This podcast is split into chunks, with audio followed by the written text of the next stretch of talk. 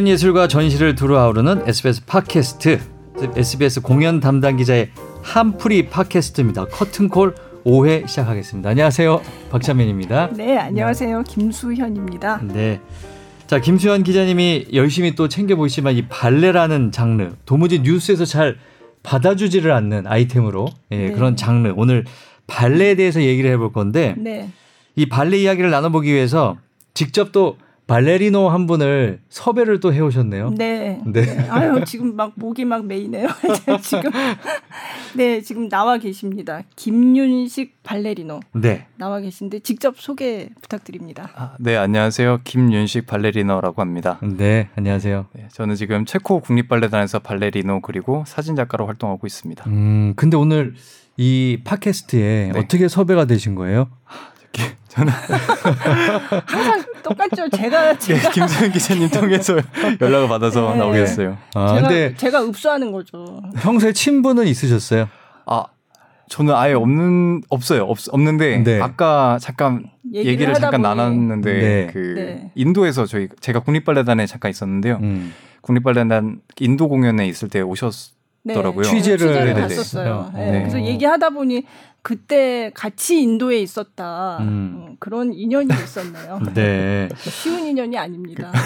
인도에서 만나는 인연. 네, 그러니까 네. 그 사람의 인연이라는 게 네. 한번 만나면 그게 나중에 뭔가를 또 어, 그렇죠. 어, 만들기 위해서 만나는 네. 거거든 인연이라는 게. 예. 오늘 이 팟캐스트를 하기 위해서 그때 예. 인도에 취재를 가셨었나 보네요. 이미 예정된 운명이었습니다. 네. 자, 김윤식 발레리노는 아까 이제 체코 국립 발레, 발레단에 계신다고 네. 했잖아요. 네. 일단 체코 단체인지. 그 국립 발레단이 어떤 무용단인지 소개를 좀 해주세요. 아 저희는 어, 일반 클래식 발레랑 그리고 컨템포러리 발레도 다 다양하게 두루 하고 있고요. 그리고 네. 어, 단원은 한 85명 정도 음. 지금 음. 활동하고 있고 체코 프라하에서 지금 있는 발레단입니다. 네. 한국인은 김윤식 씨 혼자인가요? 원래 저 혼자였는데 네. 어, 작년부터 이제 어, 발레리나 나가 한 네. 분이 이제 들어오셨어요. 아. 그분은 어떤 분이세요? 그분은 뭐 학교 고등학교 후배인데요. 뭐 네. 뭐 저랑 같이 다니지는 않았는데 대학교 졸업하고 바로 아. 이제 오디션을 봐서 보고 이제 들어온 네. 케이스예요. 성함이 음. 강민희 발레리나라는 아, 친구. 그렇구나. 음. 그렇게 네. 체코 국립 발레단에는 한국인이 네, 두 명이. 발레리노 네. 한 명, 발레리나 네. 한 명. 네. 자, 체코 프라하가 있는 나라. 체코가 이제 수도가 프라하잖아요. 그죠? 네. 예. 체코 오케스트라도 있고. 네. 오페라 보러 가는 분들이 가끔 뭐 봤지만 발레하고 체코 이게 클래식 공연할 때 체코는 이제 제가 좀 낯이 익는데 음. 체코하고 발레 이게 조금 낯선 느낌이거든요. 그런 음악하고는 음, 조금. 근데 네. 보통 음. 오페라하고 발레하고 보통 이렇게 예전부터 이렇게 클래식을 많이 해온 나라는 이게 오페라 하우스가 발레도 같이 하고 이렇게 음, 네, 되지 맞아요. 않나요? 네. 그렇죠. 네. 극, 같은 극장에서. 네. 네. 음. 근데 어떻게 이게 체코로 가시게 되신 거예요? 아 사실 발레를 하면서 국내에서만 활동하다가 네. 뭔가 외국 해외 활동을 꼭 한 번은 해보고 싶다라는 생각이 있었거든요. 그래서 이제 목표를 실현하기 위해서 한 1년 정도 많은 고민을 하다가 예. 어, 유럽에 뭐 체코를 가야 되겠다라는 생각은 안 했고요. 유럽에 이제 오디션을 한번 보러 가야 되겠다 해서 이제 여러 음. 발레단을 많이 봤었는데 그 중에 어떻게 또 운 좋게 체코 국립 발레단에서 컨택을 받아서 음. 이제 간 케이스예요. 저는. 그러니까 발레를 하시는 분들이 네. 이렇게 해외로 오디션을 보러도 자주 가시나 봐요. 네, 지금 많아진 것 같아요. 네, 많이 나가려고 하는 추세예요, 지금이. 음. 국내에는 발레단이 어, 국립 발레단도 있고 유니버설 발레단, 뭐 서울 발레 시어터 이렇게 여러 발레단이 있긴 있는데 네. 아직 그래도 조금 인원이 제한되어 있다 보니까 조금 활동할 수 있는 제한도 있고 네. 무대가 그렇게 많이 설 수 있는 무대가 그렇게 많지 않아서 조금 나가려고 하는 추세가 많은 것 같아요. 아니 근데 제가 생각하기에는 해외에 있는 이런 체코 국립 발레단에 들어가기가 더 어려운 거 아니에요? 우리나라 들어가는 것보다 어때요 그거는? 아 사실 그렇기도 해요. 사실. 그러면 더 일하기가 힘든 거 아닌가 싶은 네, 거죠 저는. 그렇죠. 네. 해외 나가서 오디션을 본다는 게. 아 물론 그리고 해외 나가서 그냥 사는 것도 힘들잖아요. 사실은 뭐 네. 환경이 다르고 이제 언어도 다르고 그러니까 그래서 음. 거기서 직장을 이렇게 다닌다는 게 사실 쉬운 일이 아니죠. 음. 그럼 지금 체코에 사세요? 네. 네, 지금 체코에 살고 있어요. 오. 체코 한 번도 못 가봤는데 저는. 저도 못 가봤어요. 네. 네. 한번 오세요. 되게 아름다운 나라일 것 같은데. 엄청 아름다워요. 네. 프라하에 가보고 싶습니다. 네. 자 그러면 그 체코 국립 발레단에서 맡은 역할은 어떤 건가요? 아 지금 직위는 demi-soloist. demi-soloist. 네. 네. 그거는 어떤 거예요? 어, 이걸 설명을 직접 설명, 해주시면 네. 좋을 것 이제 같아요. 발레단마다 네. 다 달라요. 근데 등급이 뭐 어, 거의 크게 잡자면은 corps de ballet, 예. 그리고 군무죠. 네, 군무, 네. 그리고 demi-soloist, 그리고 soloist, 솔리스트. 음. 그리고 크게 잡으면 이제 수석무용수가 이렇게 있어요. 음. 그 위에는 뭐 étoile이라고 해서 별. 네, 별. 별. 빛나는 별. 장군님이시구나. 그렇죠. 그 발레단을 대표하는 뭐 이렇게 무용수들이 음. 있는데 지금 제가 위치해 있는 직위는 demi-soloist의 음. 직위예요. 그러면 그거는 어 완전 솔리스트는 아니고 demi-soloist라는 얘기인가요? 그렇죠. 그러면? 이제 네. 군무도 하고 어. 이제 솔리스트 역할도 하고, 하고. 하면서 반반 가장 이렇게. 힘든 자리죠. 그렇죠. 다 해야 되는 거죠. 맞아요. 집, 집중을 한 군데 딱 해야 되는데 두 가지를 다 그렇죠. 해야 되니까. 네. 아 그렇구나. 한국에서는 솔리스트. 네, 한국에서는 솔리스트 발레단에 계실 때는 네. 음. 솔리스트 하셨어요. 근데 이 발레가 파트너가 있잖아요. 그렇죠. 군무를 하다 보면 이제 또 여러 사람하고 해야 되고. 그렇죠. 네. 그럼 우리나라의 어떤 이 체형이라는 게 서양 그 발레리나나 발레리노하고 이렇게 잘 안 맞을 수도 있다고 생각이 드는데 어때요? 어... 들기도 하고 막 이래야 되잖아요. 그죠? 그렇죠. 아니, 네. 요즘은 또 별로 그런 문제는 없는 것 같은데. 근데 요즘에 네. 자라는 친구들 보면은 거의 우리나라 사람들이 우리나라 무용수들이 외국 무용수들에 비해서 그렇게 네. 체격이 뒤지지가 뒤지지 않는다는 생각을 네. 저는 해요. 음. 네. 뭐 스포츠에서도 마찬가지잖아요. 음. 네. 좀 예전에 한국인들이 별로 두각을 나타내지 못했던 종목에서도 어려움 없이 이렇게 잘하는 사람들이 많은 것처럼 발레도 요즘 그런 것 같아요. 네. 네. 음. 지금 그러면 해외에 있는 발레단에 네. 뭐 이렇게 조금 그 진출해 있는 분들이 꽤 많은가요? 아니면 어, 요즘 굉장히 많죠. 제가 이 팟캐스트 한풀이를 처음 시작했을 때첫 네. 회도 잠깐 말씀드렸지만 그때 누구요? 안, 재용 씨, 안재용, 예, 예, 몬테카를로 발레단의 수성무용수가 예. 된 안재용 씨 가 있고 그때 이제 또 말씀드렸던 게 네덜란드 국립 발레단의 최영규 씨 아마 다 아는 분들이죠. 네. 예, 다 굉장히 친한 무용수들. 이라고 들었는데 다 음. 학교 동창 아닌가요? 네, 그렇죠. 그렇죠. 네, 한예종 대학, 대학 동창들이. 예. 아또 한예종 나오셨어요. 네, 네. 어. 네. 제가 이 팟캐스트를 하면서 느끼는 건데 정말 실력 있는 분들이 뭐뭐 뭐 연기든 뭐든 이 한예종 출신들이 굉장히 두각을 많이 나타내는 네, 것 같아요. 네. 한예종이 아무래도 예술 실기 교육을 굉장히 충실하게 하고 음. 또 예비학교 어, 예전에 예비학교라 그랬고 요즘은 영재교육원이라고 하는데 거기서 이제 좀 어린 시절부터 체계적으로 교육을 받고 이렇게 하니까 아무래도 이제 예술적으로 이제, 이제 소질이 있는 사람들을 미리미리 발굴해가지고 이렇게 잘 키워내는 그런 교육기관으로 자리를 잡은 것 같아요. 그래서 네. 어느 분야에서나 지금 한예종 출신들이 참 많이 두각을 나타내고 있죠. 네. 네.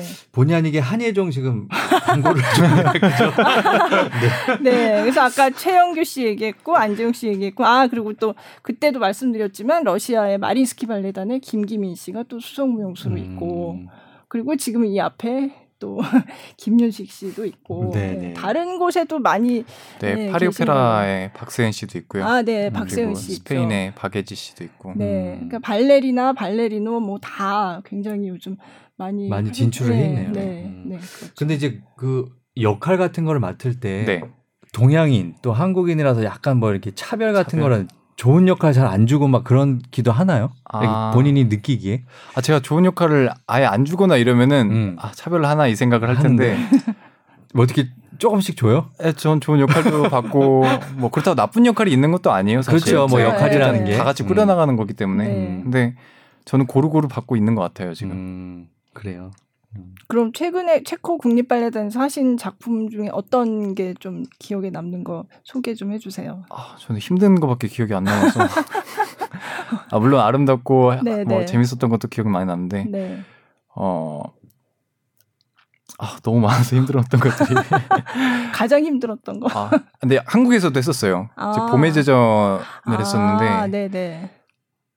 30분 안에 정말 사람이 지옥을 어. 맛본다는 어. 그런 느낌이. 봄의 제전이 그럼 그 예전 니진스키 그때 거를 좀 뭐 재현을 하는 건가요? 아니면 그걸 좀 현대적으로 다시 뭐 하는 건가요? 글렌 테들리라는 안무가가 네네. 어, 만들었는데요. 지금 네. 현존하는 봄의 제전 중에서 거의 가장 오래됐다고 아... 보시면 돼요. 사실 니진스키 원본이 원본 그대로 이렇게 뭐 무슨 영상이 있거나 그래서 남아 있는 건 아니죠. 네네. 그렇죠. 네. 네. 음. 그러니까 뭐 자료 이렇게 조금씩 남아 있는 걸 가지고 이제 그냥 추측을 하는 네. 거죠. 네. 음. 그러면 김윤식 씨는 뭐랄까 대표작, 대표 제일 어 기억에 남는 작품이라든지 뭐 그런 게 있을까요? 음.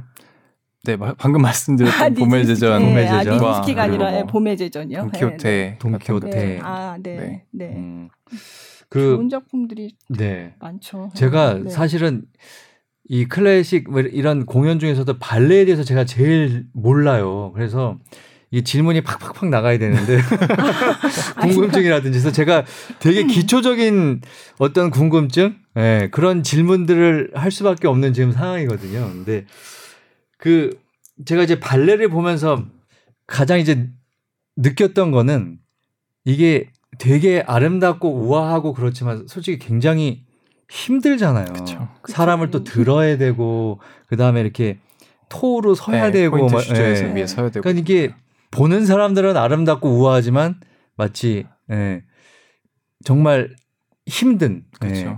근데 우리가 막 보면 이렇게 뛰는 점프도 많고 예. 그러면 이제 무릎 같은 것도 굉장히 안 좋으실 것 같아요. 그렇죠. 수술도 음. 많이 하고요. 그리고 아픈데도 다 참고 진통제 맞아가면서 진통제 먹어가면서 네. 다 무대에 서는 사람들이 다 저희들인 네. 것 같아요. 부상 부상이 잦죠. 무릎뿐만 네. 아니라 또 우리 발레리나를 또 들었다 그렇죠. 던졌다가 받고 이러니까 그렇죠. 또 상체에도 굉장히 네. 뭐좀 무리가 많이 허리, 가요. 허리도 네. 무리가 많이 가고 어깨도 많이 가고요. 디스크로 고생하시는 무용수분들이 많은 걸로 알고 네. 있습니다. 음. 네. 그래서 제가 생각하기엔 무거운 발레리나면은 더 연기가 안 될 것 같은 느낌이 들더라고요. 아, 뭐 그, 연기랑은 또 다른 부분인 것 같아요. 연기는 뭐 둘이 같이 컨택이 돼서 잘 만, 서로 합이 맞아서 그리고 서로 얼마나만큼 그 작품에 빠져들었느냐에 따라서 많이 달라지긴 하는데 네. 어, 체중과는 조금 어, 테크닉적인 부분이 네. 문제가 되겠죠. 네. 그렇죠. 네. 확실히 어쨌든 상대적으로 무거운 무용수가 있으면은 들기 힘든 만큼 네. 어느 정도 체중 조절이 필요하죠. 음. 그럼 농담으로 미안해 내가 좀 무거워 뭐 이런 얘기도 하나요? 농담이 아니죠. 내가 아까 좀 밥을 많이 먹었어. 어, 뭐 아니, 정말 아니, 정말 뭐 가벼우신 분들 농담으로 아 내가 좀 무겁지라고 어. 말씀하실 수도 있겠는데 네. 근데 정말 파트너 했던 친구들도 보면은 네. 학교 다닐 때는 뭐 정말 살이 찌면은 아 미안 내가 좀 무겁지라고 얘기하는 친구도 많아요 사실. 아. 근데 뭐 쿨하게 뭐 음. 그래 이렇게 얘기할 수도 있고. 자 이제 근데 우리 발레리노 김윤식 씨가 또 특이한 게 발레를 또 전공 발레를 하시면서 사진 작가 활동도 병행을 하시더라고요. 네, 지금 네. 사진 작가로도 활동을 하고 있어요. 어떻게 이렇게 사진 작가도 하시게 되신 거예요? 아, 한번 그 국립발레단 다닐 시절에 네. 갑자기 공연이 취소가 돼서 어, 휴가 기간이 되게 길어진 때가 있었어요. 네. 네. 그래서 이 휴가 기간을 어떻게 사용할까 하다가 그냥 무료하게는 보내기 싫어서 뭔가를 하나 배워보자. 음. 라고 하다가 음. 이제 발레단 동료 선호연 발레리노가 이제 한번 사진을 우리 한번 배워볼래라고 했다가 어 음. 그거 좋은 것 같아라고 배웠다가 이제 그때부터 시작이 된 거죠. 정말 음. 우연히 네, 그냥 우연이요. 네. 음. 근데 어렸을 때부터 사진에 관심은 많긴 했었어요. 음. 아버지께서도 사진을 많이 찍으셨고 아. 형도 뭐 영상에 되게 관심이 많았었고 그래서 음. 되게 어떻게 보면 되게 자연스럽게 간 것 같기도 해요. 음. 아니 근데 형 얘기를 하셔서 그런데 형님이 형님도 원래는 발레리노 였죠. 네, 현재 지금은 안 하시고요. 네, 지금은, 지금은 은퇴를 했고요. 어. 지금 영상 네. 김경식. 네. 김윤식 발레리노의 형 김경식 씨. 네. 네. 이분도 이제 김경식 씨도 원래 이제 국립발레단 원래는 유니버설 발레단에서 네, 활동하시고 국립발레단에서 그러니까 형제가 그러니까 같은 직장에 네. 다녔던 거죠. 네. 네. 아니 아, 그러면 어렸을 때 부모님 중에 누가 한 분이 좀 발레를 좋아하셨나요? 이렇게 아들 둘을 다 발레를 시키셨을까 요? 어머니는 이제 네. 음악 선생님이시고요, 네. 첼리스트시고 음. 어, 아버지는 이제 바디빌딩 하시면서 체육교사로 활동하셨어요. 근데 어머니 제가 들었 들었던 걸로는 어머니가 이제 어렸을 때 발레를 되게 하고 싶으셨던 기억이 있으시대요. 아. 근데 뭐 직접 하시지는 않았는데 근데 이제 형이 조금씩 춤을 추다가 뭐 비보이 이런 것도 음. 많이 하다가요. 이제 한번 어머니가 권유를 해가지고 한번 발레를 해봐라 이렇게 해서 이제 시작하게 된 경우예요. 어, 그러니까 제가 그걸 왜 여쭤봤냐면 저도 이제 저희 첫째, 둘째 딸이 다 테니스 선수잖아요. 아, 네. 근데 네. 제가 좋아해서 시킨 거거든요. 음, 아, 그래서 그게 이제 부모님이 네, 부모님이 그렇죠. 어느 한 분이 좋아하셨을 네. 것 같아서 제가 아, 네. 권유를 먼저 하셨어요. 그러면은 자녀분께? 네.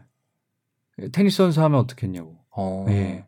그래서 둘 다 하다가 그러니까, 이제 네. 첫째는 그만뒀고 네. 지금 둘째는 계속 고2인데 하고 아, 있거든요. 네, 음. 고1인데. 근데 그것도 네. 재미가 없으면 그만 두잖아요. 그렇죠. 근데 네. 아빠가 무서워서 계속 하는 거 같아요. 아니, 아니, 그리고 오래 했으니까 이제 해라, 그렇죠. 네, 오래 했으니까 그걸 또 그만두기도 뭐하잖아요. 지금 네. 자기 다른 애들은 이미 공부를 지금까지 해왔는데 본인은 테니스를 했기 때문에 네. 지금 거기서 공부로 갈아타기도 힘든 거고 어. 어. 이제는 본업으로 삼고 해야죠 어떻게. 음. 음. 아 근데 저도 첼로를 했었어요. 첼로를. 아, 네, 어머니가 네. 첼로를 해봐라 해갖고 네, 첼로를 네. 했는데 어, 저는 못하겠더라고요. 음. 1년 정도 하다가, 아, 이건 앉아있는 것도 너무 힘들고. 음. 아니, 1년 정도 하다 그만두는 건 괜찮아요. 아, 그래요? 아, 근데 지금 이제 막 5년, 6년 하다가는 그걸 못 그만두죠. 음. 아, 그때는 힘들지. 이제 또 자기도 하다 보니 또 네. 좋고 그러니까 또 계속 하게 되는 거죠. 어. 네. 네. 그리고 꼭, 꼭 이거는 이렇게 오래 하게 돼서, 아, 이건 진짜 내 길이다. 이게 물론 아빠가 무서워서도 처음엔 좀 있었겠지만 음. 지금 이 그그 그 정도까지 갔으면 그건 진짜 자기도 그럼요. 아, 예, 음. 내가 아 이게 내가 좋아하는 거구나. 나 음. 내가 잘하고 좋아하는 거구나. 이런 게 있으니까 하게 되는 거죠. 음. 아까 저기 김윤식 씨도 물어보니까 그래서 사실은 제가 발레 하시는 분들한테 남성 이제 발레리노 분들한테 어, 발레를 처음에 어떻게 시작하게 되셨어요가 사실은 되게 궁금한 그, 것 중에 하나였어요. 왜냐하면 요즘은 많지만 예전에는 그렇게 발레를 하시는 남성분들이 많지 않았으니까 음. 어떤 계기로 이걸 시작하게 됐을까가 좀 궁금했거든요. 음. 근데 제가 지난번에도 말씀드렸는지 모르겠는데 그 안재용 씨는 어떻게 시작하게 됐냐 그랬더니 그 백야 영화 백야를 보고 그 바리시니코프라는 굉장히 유명한 이게 원래 구소련 출신의 이제 무용수인데 이 사람이 굉장히 스타였거든요. 영화도 많이 찍고. 그래서 이 사람이 나오는 영화를 보고서 내가 발레를 해야 되겠다라고 음. 생각을 했다는 얘기를 들었어요. 음. 그래서 제가 이제 김윤식 씨는 왜 하시게 됐냐고 그랬더니 음. 형이 하는 걸 보고 어. 좋아 보여서 했다고. 보통 네. 저희 운동도 보면은 형제나 자매가 같이 하는 경우가 굉장히 많거든요. 그렇죠. 네. 따로따로 하지 않고. 근데 음. 같이 하면 조금 이게 힘이 되고 그런 것도 있지만 뭔가 조금 부담스럽고 그런 그래도 같이 하는 게 좋은 것 같아요. 저는. 부담스러운 거요? 네, 뭔가 이제 뭐 형제들끼리도 왜 뭐 경쟁심을 느낀다거나 음. 뭐 질투를 한다거나 혹시 그런 거는 없을까요? 어, 저는 그냥 형이 형을 따라하는 게 되게 좋았어요. 그냥 형을 아. 뭔가 넘어서고 싶었고 그런 것도 있었는데 음. 오히려 저는 형이 되게 잘 가르쳐 줬어요 그냥 아, 이것저것. 네, 네. 그래서 뭐 형이랑 그런 경쟁 관계는 그런 건 아예 없었고요. 아, 네네. 뭐 있어봤자 정말 선의의 경쟁이라고 해야 네, 될까요? 네. 네. 그치. 예. 그러면 영상 이쪽을 간 거는 어떻게 된 거예요? 형님도 이제 그 영상 쪽에서 일을 하고 지금 아예 전업으로 네. 하고 계시죠. 영상이라 하면 구체적으로 어떤 쪽이죠? 지금 여행 컨텐츠를 제작하고 있어요. 어, 여행 컨텐츠. 김경식 작가. 네, 음. 경식스 필름이라고 경식스 어. 필름. 유튜브에는 네. 경식스 필름이라고 하는데 이름이 알려져 있더라고요. 어, 한번 들어가 봐야겠는데요. 금손 경식스 남친. 네, 금손 네, 그렇죠. 금손, 남친으로 유명해요. 어, 금손 남친. 네. 네. 음. 음. 그러니까 여자친구하고 이제 그 여행한 거를 여자친구를 너무 이렇게 사랑해서? 예쁘게 네. 잘 담아서 그러니까 영, 영상을 너무 아름답게 예쁘게 잘 찍어서 어. 이렇게 올려주니까 네. 그러니까 금손 남친이죠. 그게 유튜브에 이제 올리나 보구나. 그렇죠. 네. 그렇죠. 어. 네. 근데 이제 너무 이제 잘 하시고 그러니까 이제 아예 전업을 네. 하신 거죠. 음. 원래 발레리노로 활동을 하면서 했었는데 아예 이제 그 영상 전문 작가로. 괜찮은데요? 아니, 그 영상 영상이나 사진은 누가 먼저 시작을 하신 거예요? 어 사진을 제가 먼저 이제 직접적으로 나 시작할 거야라고 아. 제가 먼저 하긴 했는데 네. 형도 그러면은 아 그래 그럼 나도 영상을 한번 나도 해보고 싶었는데 어. 근데 형이 끼가 너무 많아요. 뭐 네, 노래도 네. 너무 잘하고 음. 그러니까 뭐 시키면은 뭐 지어주면은 다 해요. 다 잘하는 거. 네, 그래서 형도 한번 영상을 해봐야 되겠다라고 이제 들어갔다가 이렇게 돼버린 거죠. 어. 아, 또 유튜브가 잘 되면 네. 그렇죠. 네. 다른 거 굳이 안 해도 되거든요. 네. 네. 요즘 아주 요즘엔 그렇다고 하더라고요. 네, 네. 아니 근데 얘기를 하다 말았는데 이제 사진을 사진 작가 활동도 이제 하시는데 그러면 주로 어떤 것들을 이제 사진에 담나요? 저는 이제 주변 무용수들 사진을 많이 담아요. 왜냐면 아, 무용수들을 네, 제가 속해 있는 어, 집단이고 그리고 제가 항상 많이 보던 것들 그리고 음. 제가 잘 찍을 수 있는 것들을 찍고 있는데 음. 이제 그냥 일반 무용수들의 아름다운 모습도 중요하지만 무대 뒤에서 찍는 모습들이 음. 저는 되게 매력적으로 느껴지거든요. 네. 그러니까 무대 앞에서는 아까 말씀하셨듯이 그 무대를 서기 위해서 정말 많은 시간들 그리고 어, 드리고 공을 들이면서 그 무대를 어, 기다리면서 무용수들이 그리고 관객들을 만나잖아요. 근데 그 시간 안에서 엄청나게 힘든 시간과 자신만의 싸움 그리고 고통들을 다 인내하면서 그 무대를 쓰는 거거든요. 네. 근데 그 시간들이 되게 매력적이게 느껴지더라고요. 음, 그래서 이제 그러니까 뒤 뒤 이야기군요. 네, 무대 뒷 무대 이야기. 뒤에 네, 이야기. 이제 무용수들이 음. 네. 아픈 부위들이나 네, 음. 네. 아니면은 정말 그 사람들이 막 고민하고 있던 시간들이나 그런 것들을 찍는 걸 되게 음. 좋아해요. 네. 그러니까 그 정말 지극히 자연스러운 모습들이겠네요. 그렇죠. 그렇죠. 네, 사실은 그 김윤식 씨를 아까 인도 공연 갈 때 같이 갔다고 했지만 그거는 제가 그 당시엔 몰랐고 알게 된 게 지난번에 그 안재용 씨를 취재하면서 네. 안재용 씨가 이제 몬테카를로 발레단에서 활동하는 그 사진들을 제가 봤는데 어 이거는 그냥 찍은 사진이 아니고 뭔가 전문 작가가 찍은 사진 같아서 어, 음. 어 이거는 어느 분이 찍어 주신 거예요 했더니 어.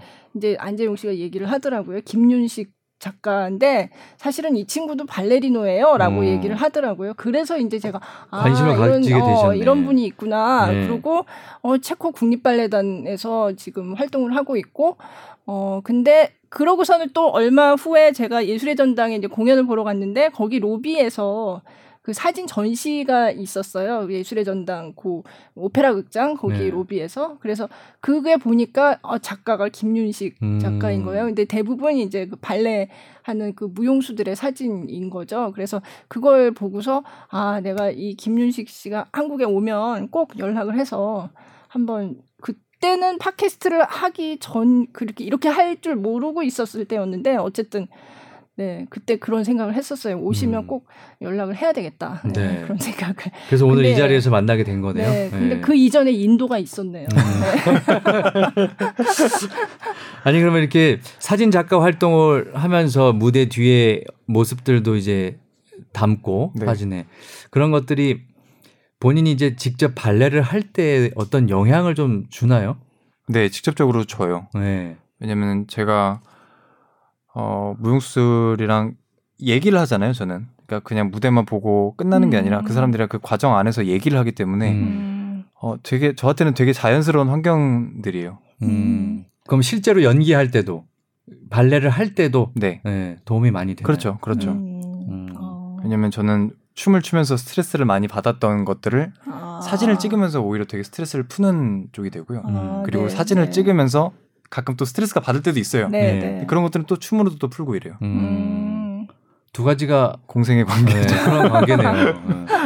지금은 어떤 게 더 재밌어요? 아, 아 너무 어려운 질문이에요. 아 지금 솔직히 말씀드리면 지금 사진이 조금 더, 더 재밌어요. 아. 조금 더. 아. 요즘 전시도 하고 이러니까 네. 사람들 만나는 네. 것도 재밌고 음. 그래요. 음. 그렇죠. 네, 음. 사실 발레 하시는 분들 중에 또 어, 제가 아까도 잠깐 시작하기 전에 얘기할 때 나왔지만 박귀섭 씨라고 그분도 네. 국립발레단 출신 국립발레단에서 활동했던 발레리나 출 발레리노죠. 네, 발레리노인데 바키라는 이름으로 지금 활동을 하고 계세요. 사진인데 사진 작가고요. 네, 사진 작가인데 어 약간 사진을 그냥 이렇게 있는 걸 찍는다기보다는 조금 이렇게 구성을 해서 좀 음. 이렇게 약간 미술 작품 같은 그런 느낌도 드는 음. 그런 작품 활동을 많이 하고 계세요. 음. 네. 혹시 그 바키 그 작가의 활동에서 조금 뭐 영향을 받거나 이렇게 하는 걸 보고 아 나도 재밌겠다 이런 생각을 한 적도 있으세요? 아 그럼 저는 형 어, 박기섭 씨 작가 네. 어 그러니까 하는 작업들 되게 좋아해요 저는 네, 네, 네. 왜냐면 저한테도 되게 제가 생각하지 못한 것들 creative한 것들을 네, 많이 하고 네. 그리고 어 그래서 형, 이제 박기섭 작가님이랑도 연락을 해요. 같이 만나 네. 저번 주도 같이 만났는데 네. 되게 재밌어요. 서로 네. 이제 어떻게 보면은 다른 어떻게 보면 다른 사진이기도 하고 어떻게 보면 또 같은 방향의 사진이기도 한데 네. 서로 고민하는 것들이 조금 비슷한 부분들이 아~ 많더라고요. 그래서 그런지 네, 그 바키 작가도 이제 무용수들을 주로 찍으니까. 네. 음, 예. 근데 조금 느낌은 좀 달라요. 음. 예. 그분은 정말 약간 굉장히 이렇게 그 무용수들을 굉장히 많은 무용수들을 뭔가 이렇게 재밌는 포즈를 만들어 가지고 음. 이렇게 그러니까 이렇게 그냥 보면 설정이 어, 있는 거예요. 그렇죠. 그러면 예, 그런 식으로 이제 해서 찍는 사진들인데 조금 지금 김윤식 씨가 하는 거랑은 조금 작업의 방향은 다른데 음. 어쨌든 다 무용수들이 나오는 사진들이죠. 음, 네. 무용수들인데 이제 그 박희 작가는 네, 네. 조금 설정을 해서 네. 네. 그래서 찍고. 아까 현대미술 같다는 말씀을 아까 김윤식 네. 씨가 하시더라고요. 음. 네. 김윤식 작가님은 조금 더 자연스러운 모습들을 찍고. 음. 아니 근데 포토 콘서트를 곧 하신다고요? 네. 네, 그거 좀 소개를 해주세요. 네. 여기 적어왔어요 제가. 이게 뭐 홍보를 좀 하셔야죠. 아, 그렇죠. 네. 해야죠. 네. 저 7월 27일에 네. 저 윤식 스포트 콘서트를 진행해요. 네. 어디서 하나요? 어, 북바이브 광화문에 네, 광화문 네. 북바이브에서 하고요. 네. 그리고 이게 단순한 사진 전시나 강연이 아니고요. 이게 대중들이랑 새롭게 소통하고 그리고 어 직접적인 관객들이 참여하고 배우는 시간이 될 것 같아요. 음. 그래서 음. 해마다 이번에 단 뭐 단기간에 이렇게 하고 잠깐 하고 끝나는 게 아니고요. 어. 내년에도 계속 하고 조금 조금씩 이제 구성을 더 많이 아. 해서 그럼 요번에 포토 콘서트는 이번이 처음 하시는 거예요? 네, 이번 1회예요. 아. 1회 굉장히 네. 의미가 있는데요. 어, 네. 제가 들어가서 봤어요. 지금 네. 표를 팔고 있습니다. 그래서 제가 들어가서 봤는데 직접 사진 찍을 때 어떻게 해야 된다 이런 실전에 유용한 그런 팁도 주시고 어. 네, 발레 얘기도 하지만 이게 그 사진 어떻게 찍으면 된다 이런 재밌을 것 같더라고요. 음, 네. 7월 27일 9시 저녁 9시 맞나요? 어, 저녁 저녁 9시인가요? 아닌 것 같아요. 다시 확인이 어, 필요해요. 저녁 저녁 9시라고 써 있네요, 거기. 아, 그래요? 어, 저녁, 저녁 9시가 아닌 것 아닌데. 확인을 해 보겠습니다. 네, 확인 한번 해 보고. 네, 네. 제대로 알려 드려야죠. 네, 그죠? 네, 네. 자, 그래서 저희가 어쨌든 네. 그 청취자 이벤트를 좀 준비를 했어요. 네. 아 이벤트도 있습니까? 네. 아 갑자기 5회 만에 이런 게 처음 생겼는데 최대 두 팀에게 1인 2매씩 총 4매를 드릴 예정이거든요. 네. 네. 아, 그러니까 이 포토 콘서트의 입장권을 입장권을 네. 주시는 네. 거 맞죠? 네, 맞습니다. 네, 네 맞습니다. 네. 자, 그래서 음, 메일 fb 영문으로 fb 골뱅이 sbs.co.kr 여기나 또는 팟빵 그리고 네이버 오디오 클립에 댓글로 좀 신청을 해 주시면 경쟁률은 그, 그리 세지 않을 것 같습니다. 네. 빨리 올리면 될 것 같습니다. 네, 될 것 같거든요. FB 골뱅이 sbs.co.kr 아니면 팟빵이나 네이버 오디오 클립에 댓글로 신청하시면 됩니다. 네, 그렇게 신청해 주시면 저희가 어, 선정 선착순으로 해야 되겠죠, 아무래도. 아니면 어 멋진 댓글을 아, 글을 좀 네. 멋지게 남겨주시든지 네. 네. 네. 그런 분들을 선정을 해서 두 팀에게 1인 2매 어, 뭐 가족이든 애인과 함께 갈 수 있는 예, 티켓을 드리도록 하겠습니다. 아, 예. 네. 날짜는 언젠가요, 정확하게? 네, 아, 7월 27일 2시에서 4시. 2시에서 아, 4시. 2시에서 4시. 네, 북바이브 광화문점이요. 음. 9시는 잘못된 걸로. 네. 9시가 아닙니다. 네. 2시에서 2시에서 4시, 4시 네. 오후에. 네. 뭐 지금 이제 뭐 대학생들도 다 방학하고 했으니까. 네. 그렇죠? 뭐 초등 초등학교 뭐 중고도 다 방학하니까 충분히 2시에서 4시에 갈 수 있을 것 네. 같은데. 그죠? 광화문에. 재밌을 것 같아요. 네. 자, 그러면 요 포토 콘서트 윤식스 포토 콘서트. 콘서트. 거기에는 한 몇 점 정도 지금 준비를 하고 계신 거예요? 어, 작품. 작품이요. 네, 네, 작품을 지금 세 점을 준비하고 있고요. 어, 이제 오셔서 이미 다 팔린 작품이 있어서 음. 어, 이번에 오시면은 어, 구매를 하실 수도 있어요. 아 사진을요? 네, 작품 네, 사진 작품 네, edition을 뽑아놓은 것들이 있어서 음. 네. edition을 좀 구매하실 수 있는 기회도 있습니다. 아니 작품이 세 점뿐이 없다고요? 아 작품 많죠. 작품, 작품 많은데 네. 그 중에 이제 edition을 뽑아놓은 작품 중에 세 작품을 가져가서 네. 이제 거기서 오시는 분들의 그 이제 예약도 받아서 판매도, 판매도 할수 네. 음. 저는 포토 콘서트를 가보지를 못해가지고. 아, 저도 네. 이런 자리는 네, 못본 것 같아요. 네, 좀 의례적인 네. 행사긴 해요. 네. 음, 그러면 지금 댓글을 우리 둘이 올려서 넉 장이니까 그렇게 가는 것도 아. 나쁘진 않을 것 같은데요. 네. 자 그리고 네. 포토 콘서트 얘기 여기까지 하고요. 음, 8월 초에 르 프리미의 갈라 공연? 네. 아, 네. 발레 갈라 공연이 있어요. 이 네. 아마 김윤식 씨도 잘 아는 무용수들이 많이 출연하는 것 같은데 네. 이게 갈라 그것도 설명해 주셨으면 좋겠어요. 갈라는 도대체 뭔가? 음. 음. 어, 저희가 보통 전막이라고 하면은 스토리가 있는 발레를 처음부터 끝까지 이끌고 나가는 거에 반면에서 갈라는 그 전막 공연에 있는 부분에 하이라이트 하이라이트 네, 네. 하이라이트 부분들만 모아서 이제 중점적으로 보여주는 것들이요. 그래서 음. 이제 장, 장점으로는 한 공연 안에서 많은 작품들의 하이라이트를 볼 수 있는 장점이 음. 있어요. 그렇죠. 네. 아니 그러니까 저기 뭐죠 뮤지컬도 그렇고 그건 발레도 그렇게 하나요? 기자 초청 뭐 시사회 같은 거 할 때 왜 하이라이트만 한 시간 정도 보여주고 아. 그러잖아요. 근데 음. 발레도 그러나요? 발레는 뭐 press call을 네, 한다 그러면 네. 그거는 전막을 보통 전막을 많이 보여주는 것 같아요. 네. 아 전막을 다 네, 전막을 다 프레스 네. 보통 그게 이제 프레, 리허설인데 이제 press한테 공개하는 리허설이죠. 네. 음. 네. 그렇게 하고 갈라는 이제 그 이제 각 유명한 명작 중에 이제 중요한 딱 하이라이트가 되는 장면들만을 뽑아서 이렇게 음. 보여주는. 그래서 발레 갈라도 있지만 오페라도 갈라 콘서트가 있고 음. 오페라도 갈라라고 하면 이제 유명한 오페라 중에서 뭐 중요한 아리아 그 대목만 골라가지고 하는 뭐 이런 식으로 하는 그런 것들을 이제 갈라라고 하죠. 음. 네. 그럼 이번 갈라 공연에서 어떤 작품들을 선보이는 거예요? 이번에 보니까 네. 그 보통 고, 고전이라고 하는 그 발레들 있고요. 그래서 돈키호테나 지젤 같은 음. 그런 많이 공연되는 고전 발레들의 2인무 그랑빠드되 얘기하는데 그, 그 2인무 장면을 뽑아서 보여주는 것도 있고요. 그리고 이제 현대 발레의 주요 장면들도 나오는 것들이 많이 있고요. 음. 그래서 어 그냥 발레를 좋아하시는 분들, 원래 발레를 좋아하시는 분들도 가서 보면 좋고, 그리고 발레를 전혀 모르는 처음, 사람들도 예, 처음 접하는 예. 사람들도 이제 중요한 장면들만 이제 딱딱딱 뽑아서 보여주는 거니까 예. 예 보시면은 재미있을 것 같아요. 그래서 음. 다 이제 스타일들이 다 다르니까 이번에는 출연진이 아까도 얘기했죠 에드왈 그러니까 최고 무용수 아니 우리 그러니까 김윤식 발레리노는 여기에 참가를 안 하나요? 네 저는 사진 활동을 하느라 아. 네.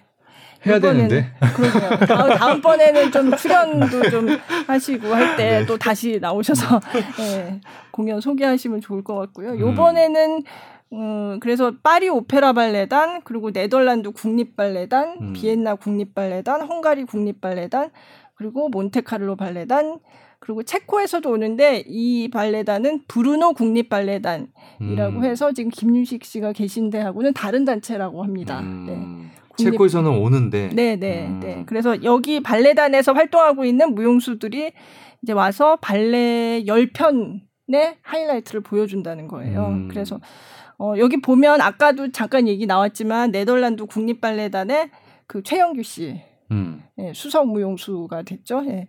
이, 이 최영규 씨도 출연을 하고요.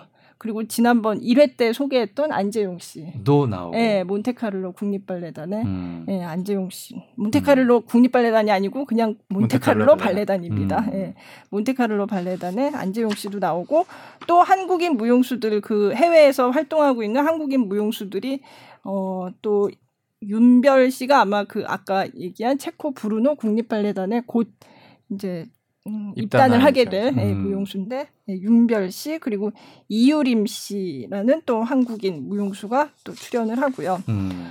이 예술 감독이 어 김용걸 원래 발레리노 출신이죠. 아직도 이제 무대에 서지만 지금 한예종에서 후학을 양성하고 있는 예, 음. 김용걸 씨가 이제 예술 감독이고요. 음. 다 아는 분이죠. 그렇죠.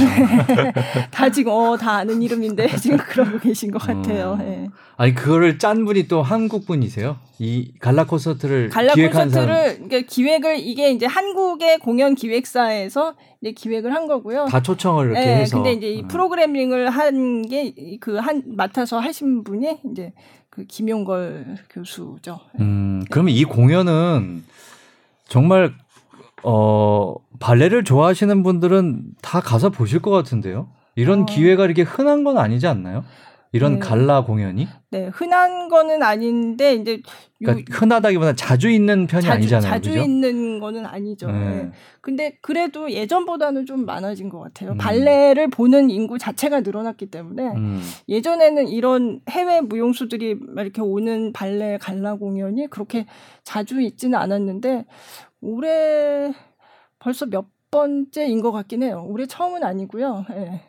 전에도 있었고. 그러면 저 같은 사람이 네. 발레를 네. 전혀 모르는 사람이 네. 가서 이제 그거를 갈라 공연을 가서 보려고 해요. 솔직히 그런 갈라 공연이 하이라이트만 모아놨기 때문에 우리 같은 사람들한테는 더 와닿는 게 더 많을 것 같아서 네. 더 재미있고 하이라이트를 모아놨으니까 네, 그렇죠? 그렇죠. 그래도 모르기 때문에 발레를 볼 때는 어떤 포인트에서 봐야 어떤 재미 어, 제대로 좀 즐길 수 있는 감상할 수 있는 건가요? 어디를 음. 좀 보면 좋아요?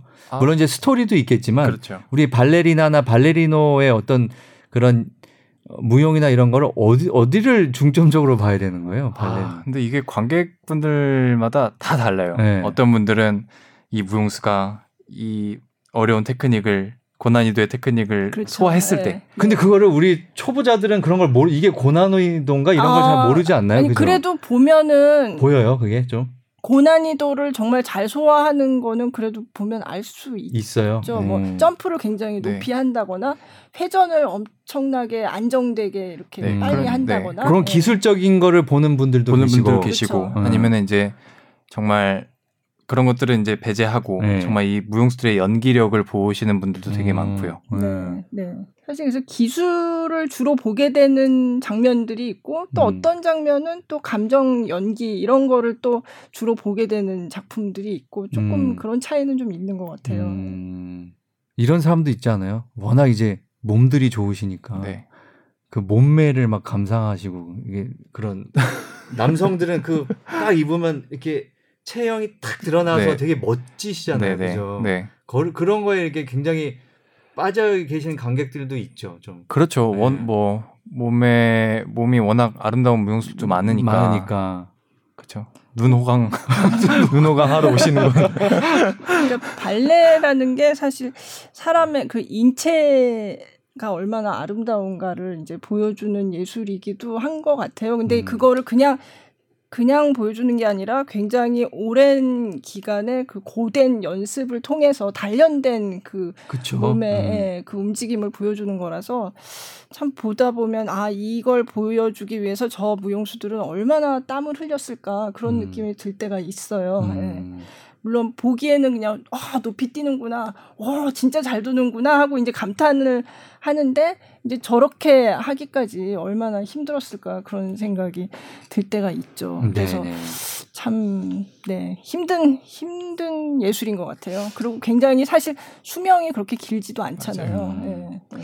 제가 공연을 좋아하는데, 네. 아직까지는 제가 발레 공연을 한 번도 본 적이 없어요. 음. 음. 언제 내한 공연 이런 거 체코 국립 발레단 하시나요? 9월에 예정이 되어 있긴 해요. 네. 저희 발레단에서 내한 공연 내한 공연이라기보다는 어, 국립 발레단이랑 같이 합작을 하는 건데 우리나라 국립 발레단 네. 네. 국립 발레단에서 이제 몇 작품을 세 작품을 준비하고 저희 작 저희가 아. 한 작품을 가져와서 네. 같이 네 작품을 한 번에 올리고 네. 그리고 저희 발레단에서 세 작품을 준비하고 국립 발레단에서 한 작품을 가지고 이제 프라하에서 같이 공연을 아. 올리는 프로그램이 준비가 돼 있어요. 네. 음. 올해 9월이요? 네, 올해 9월 그리고 국립발레단은 아마 11월에 오는 걸로 제가 알고 있어요. 음. 근데 아직 저희는 오디션을 안 봐서요. 아 출연을 하시게 될지 그거는 몰라요. 아, 캐스팅이 아직 안 나왔어요. 아니 그 국, 지금 체코 국립 발레단에서 활동을 하고 계신데 네. 이 작품을 할 땐 또 오디션을 봐야 되는 거예요? 그렇죠. 어떤 작품이든지 그렇죠. 무조건 네. 다 오디션을 봐야 돼요. 그럼 발레 단원들이 다 함께 하는 게 아니네요, 그게. 작품에 오디션에 따라서 네, 작품에, 작품에 따라서. 따라서. 그럼 그때 오, 왔을 때 김현식 씨는 없을 수도 있겠네요. 어, 저는 올 가능성이 높다고 봅니다. 아. 한국인 단원이 그렇게 많지도 않은데. 그치 한국에 오는 네, 거니까. 네. 아 저요 뭐 오면 너무 좋죠. 저는 왔으면 좋겠는데. 네. 네 어떤 작품을 아, 가지고? 이지 이즈킬리안이라고 아. 아, 체코의 천재 안무가로 네, 안무가로 네. 이제 네. 불리시는 분이 계세요. 네. 킬리안 작품으로만 구성된 레퍼토리로 이제 공연을 아, 올릴 예정이에요. 네, 음. 네. 그러니까 contemporary네요. 네. 음, 9월 달에 꼭 한번 뵀으면 좋겠는데요. 네, 네. 그렇게 꼭 한번 뵀으면 좋겠네요. 네. 아, 네. 자, 이 그 르 프리미에 갈라 공연은 언제 어디서 하는 거예요? 이게 8월 10일하고 11일에 성남 아트센터 오페라 하우스에서 음. 하고요. 제가 이거 보다 보니까 지젤하고 뭐 로미오와 줄리엣 뭐 돈키호테 뭐 이런 작품들이 눈에 띄는데 음. 사실은 음. 로미오 줄리엣의 이게 이제 지난번에 말씀드렸던 그 몬테카를로 발레단의 안재용 씨가 출연을 해서 네. 춤을 추는데 로미오 줄리엣을 이거는 정말 이건 물론 기교도 좋아야 되지만 이게 굉장히 그 표현력이 중요한 작품이거든요. 이게 발코니에서 로미오와 줄리엣 음. 사랑의 이제 춤인데 어, 한번 보시면 좋을 것 같아요. 예, 네. 예. 사실 이 작품 때문에 발레를 좋아하게 됐다는 사람들이 많아요. 음, 로미오와 줄리엣. 예, 그러니까 몬테카를로 발레단의 그러니까 마이오 예, 술 감독 그죠? 네. 예. 그 마이오가 이제 안무한 작품인데 굉장히 그냥 고전 발레하고는 조금 달 다르죠. 느낌이 굉장히 다르고 음 그래서 사실은 이때 안재용 씨가 그때 그런 얘기를 했어요. 이 오디션을 보러 갔는데 그냥 무작정 갔대요. 몬테카를로 발레단에. 그래서 이제 예술 감독 장 크로스토, 크리스토프 마이오를 만나서 어, 여기 어떻게 지원하게 됐냐 했더니 나는 이 로미오와 줄리엣을 보고 꼭 이 단체에서 이걸 추고 싶었다, 음. 어, 하고 싶었다라고 얘기를 했다는 거예요. 그래서 음. 그 자리에서는 이제 이 마이오가 굉장히 좋아했대요. 좋아했지만 거기서는 이렇게 자세하게 너의 어느 부분이 좋았다 이런 얘기를 하진 않았는데 그 마이오가 지난번에 이제 몬테카를로 발레단 이제 내한 공연 왔을 때 안재용 씨를 같이 이제 기자회견에 같이 나왔어요. 나와서 옆에다 두고서 아, 그때 이 안재용 씨가 와서 나한테 내가 안무한 이 로미오와 줄리엣을 보고 내가 꼭 이걸 추고 싶다. 이 발레를 하고 싶다.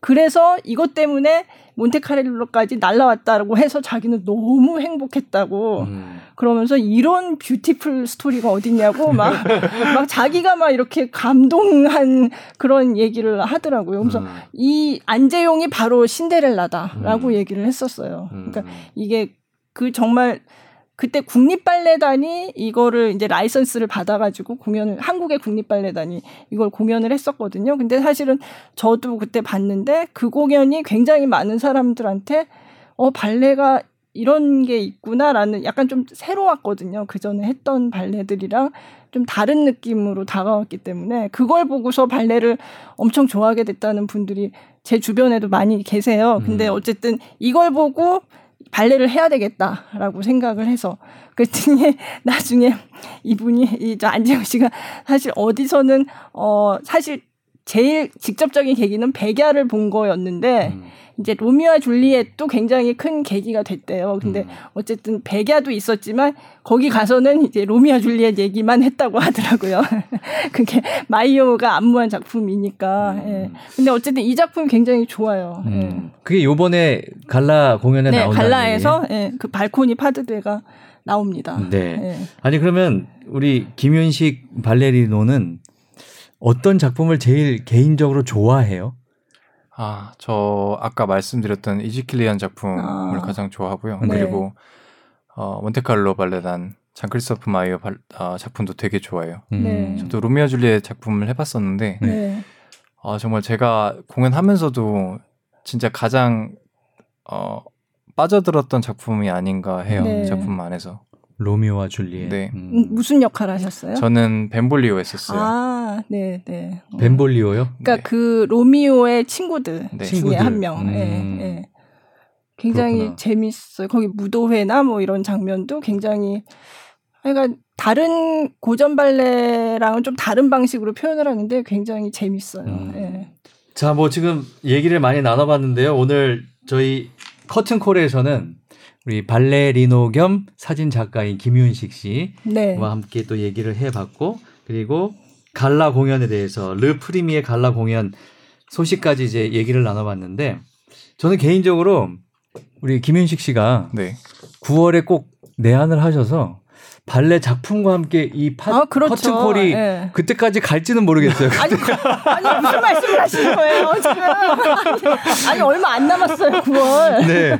얼마 안. 꼭 다시 한번 모시고 싶은데요, 네, 그렇죠? 네. 네. 그때는 이제 하실 작품에 대한 얘기를 그렇죠. 어, 한번 네. 했으면 좋겠어요. 네. 네. 그랬으면 좋겠네요. 네. 자, 오늘 아니 왜 이러세요 지금? 아니 이게 그럴 수도 있으니까요. 그렇죠? 아, 네. 아니요. 오늘 함께 해 주셨는데 어떠셨어요? 아, 생각보다 되게 떨면서 왔거든요, 사실. 네. 뭐 떨릴 일이가 뭐 일이 뭐가 있을까요? 아, 아니 왜냐면은 네. 어쨌든 저는 무대에서 말 없이 네. 아, 이제 네. 몸으로 표현하는 없이. 사람이고 네. 이랬는데 어쨌든 사진도 말 없이 사진으로 결과물로 음. 이제 보여주는 사람인데 말로 이제 보는 거 이렇게 다 풀어나간다고 생각하니까 좀 너무 이게 스트레스가 스트레스 크더라고요. 네. 막상 오니까 이렇게 너무 편안하게 대해주셔서 네. 재밌으시죠? 네, 재밌었어요. 생각보다 생각보다 되게 편안했어요. 아, 네. 아니 뭐 그때까지 있을지 아니요 정말. 아니 그냥 우스갯소리로 하는 얘기예요. 있을 거예요. 네. 네. 자 그러면 아, 오늘 여기서 마치도록 하겠습니다. 아니 벌써요? 아. 이렇게 시간이. 네. 어. 시간이 제가 또 이제 라디오 뉴스를 하러 가야 돼서. 아, 아이 더할 아. 얘기 많은데. 할 얘기가 조금 시간 있는데 뭐더 아, 그런가요? 우리 아니 말이 씨... 말이 없이 한다고 하니까 네. 발레는 네. 진짜 다 말을 안 하나요? 그렇죠. 말을 하는 발레는 말, 하나도 없나요? 네, 말 자체를 안 하니까요. 어쨌든 바, 발레라는 예술이 말 없이 하는 예술 그쵸. 중에 가장 네. 아름다운 예술이라고 네. 하잖아요. 네. 이 발레가 말을 안 하는 거에 대해서 저희 갑자기 그 생각이 나서 제가 자꾸 딴 생각이 나는데 저희 딸이 어릴 때 백조의 호수 그 국립발레단에서 했던 거를 보러 갔어요. 근데 얘가 제일 처음에 이제 한 얘기는 계속 옆에서 엄마 왜 말을 안 해? 왜 말을 안 해? 답답한, 답답한 거예요. 이게 도대체 어떻게 돌아가는 건지 다들 말은 안 하고. 뭐 그러니까 뭐 발레가 어린이들이 이해하기는 좀 쉽지 않죠. 그렇죠? 왜냐하면 이게 음, 동작으로만 보여주니까. 예, 그렇긴 한데 그래도 이해를 하기는 했어요. 제가 음. 보니까 그 발레 이제 백조의 호수를 보는데 얘가 이제 결 이제 제가 중간에 쉬는 시간 때 이제 이거는 이렇고 저렇고 이렇게 되는 거야. 뭐 누가 나쁜 사람이고 누가 착한 사람이고 이런 얘기를 해줬어요.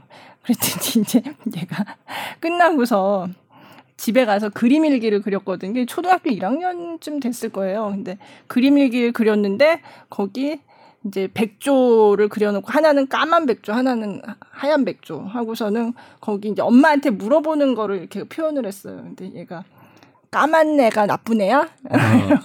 하얀 애가 착한 애야? 이렇게 물어보는 거를 딱 표현을 하고 그걸 다 그려놓고 얘가 뭐라 그러냐면 엄마 그러면 내일 저 백조랑 왕자랑 결혼하는 거야? 그러는 거예요. 몇 살 때예요, 그게? 초등학교 1학년. 1학년 때. 그러니까 거기서는 결혼하는 것까지는 안 나왔거든요. 네. 이 백조랑 왕자랑 이제 다시 뭐 사랑으로 다 뭔가 중간에 좀 위기가 있었지만 흑조가 나타나서 이제 사랑이 깨질 뻔했지만 이제 다시 이제 흑조를 물리치고 나쁜 악마를 물리치고 이제 선이 승리하는 그런 걸로 끝나거든요. 근데 얘는 이제 그게 뒤에 내일도 공연을 한다 그러니까 음. 이제 속편이 나오는 걸로 음. 알고 그 이후의 네. 이야기. 네, 그 네. 이후에 그래서 내일 오면 저 이제 저 두 사람이 결혼하는 거냐고. 음. 그래서 제가 그때 그거를 이제 국립발레단 단장님한테 말씀드렸더니 어, 속편을 하나 만들어야 되나. 어, 그렇네요. 네. 어, 아이들의 상상에서. 네, 네. 그래서 아, 그게 말이 없죠. 말이 없는데 어, 말이 있는 발레는 그럼 하나도 없나? 요즘 현대 발레에서는 뭔가 소리를 지른다거나 그렇죠. 뭐 뭔가 그런 게 있지는 않을까 그런 생각이 갑자기 들더라고요. 음. 네. 그러니까 대사는 전혀 없는 거죠. 네, 음. 어쨌든 몸짓으로 표현하는 거니까 그 안에 사람들이 관객들이 봄으로써 정확한 단어가 있는 게 아니라 음. 그 안에서 자기만의 생각이 또 이렇게 들어갈 수 있는 그렇죠. 거잖아요. 그렇죠. 여기서 어떻게 예, 얘기하느냐에 예, 따라서. 예. 그래서 음. 음. 매력이 있는 것 같아요 네. 그런 부분들이. 음. 근데 마임은 좀 정해진 게 있잖아요. 마임은 어느 정도 정확한 틀이 있어요. 네. 근데 그 안에서도 무용술 만화 각색이 있어요 다. 음. 뭐 이렇게 준 팔을 이렇게 준다는 것도 뭐 이렇게 위로 줄수 음. 있다든지 아니면 이렇게 옆으로 같이 줄 수 있다든지 이러면서 음. 이제 관객들이 또 느끼는 분위기가 또 다르거든요. 네. 음, 굉장히 예술적인데요, 정말로. 음. 네, 보면 볼수록 재미 있어요. 그리고 음. 악을 원래 좋아하시는 분들은 또 가서 보시면 또 좋아하세요. 음. 네, 이 음악이랑 같이 가는 거라서. 네. 그러니까 저도 발레를 한번 보고 싶다, 보고 싶다는 계속 그래 이렇게 생각은 있는데 잘 가지지가 않더라고요. 그것도 저도 그런 것 같아요. 이게 대사가 없고 네. 그냥 몸으로만 표현을 하니까 이게 좀 답답하다 좀 이런 나, 그런 느낌이 올것 네. 같더라고요. 그러니까 네. 선뜻 이렇게 표를 딱 끊어서 가게 되지가 않더라고. 요 근데 오늘을 계기로 해가지고 가보고 싶은데요. 네, 꼭 가야겠다는 생각이 음. 들고 이왕이면 9월에 김윤식 씨가 네. 계속 부담을 주시네요. 어, 아니, 왜냐하면 이제 오늘 인연을 맺었으니까 네. 그래도 이제 아는 사람이 하는 거를 가서 보는 게 더 낫지 않나요? 아, 그렇죠. 네. 네. 아는 사람이 나오는 거. 네, 난, 진짜. 나오는 게 그렇죠. 음. 네. 꼭 그럴 수 있기를 기대해 보겠습니다. 아, 근데 진짜 김윤식 씨 사진은 누가 찍어주나요? 그러면 다른 무용수들 사진은 이제 김윤식 씨가 찍어주는데. 저걸 근데 박희 작가 박희 작가가 찍어준 예. 사진을 계속 쓰긴 해요 지금. 아, 근데 지금 체코에 계시진 않잖아요. 아 그렇죠. 네. 한국에 있을 때 이제 쓴 거 계속 우려 먹죠. 아, 음. 한번 좀 불러서 네, 좀 그래. 의뢰를 네. 해야죠. 계속 남의 사진만 지금 찍어주고 계신데. 되게 참 이제 자연스러운 방송인 게 이제 그 멋지고 우아한 이 발레리노의 입에서 우려 먹죠 뭐 이런 곰탕에 곰탕. 어, 굉장히 친근감이 느껴지잖아요. 네, 그죠? 네. 네. 자, 오늘 거의 뭐 1시간 정도 했는데 아주 유익하고 흐뭇하고 즐거운 시간이었습니다. 네. 오늘 즐거우셨죠? 네, 너무 즐거웠습니다. 네. 다음에 꼭 다시 한번 다시 작품으로 네. 찾아주시길 바라겠습니다. 오늘 대단히 감사합니다. 감사합니다. 네. 자, 오늘 음, 팟캐스트 우리 SBS 팟캐스트 커튼콜 5회 김수영 기자님도 오늘. 근데 네. 오늘은 썰을 많이 못 푸신 것 같은데요? 아니 오늘은 또 중요한 분이 더 많이 푸셔야죠. 네. 네. 아니 근데 지난번에도 중요한 분 나오셨는데 거의 반 이상을 아니 근데 미리부터 시간 제한을 두셔가지고 제가 어, 뉴스하러 빨리 가야 된다 요 정도 있어요 요 정도 한 시간 정도 예. 네. 어... 자 어쨌든 아니... 오늘 애 많이 쓰셨습니다. 네. 아니 뭐 무슨 뜻인지 모르겠네요. 네. 네, 알겠습니다. 자, SBS 팟캐스트 커튼콜 5회 여기서 마치고요. 저희는 아, 다음 주에 6회로 찾아뵙겠습니다. 고맙습니다. 네, 감사합니다. 감사합니다.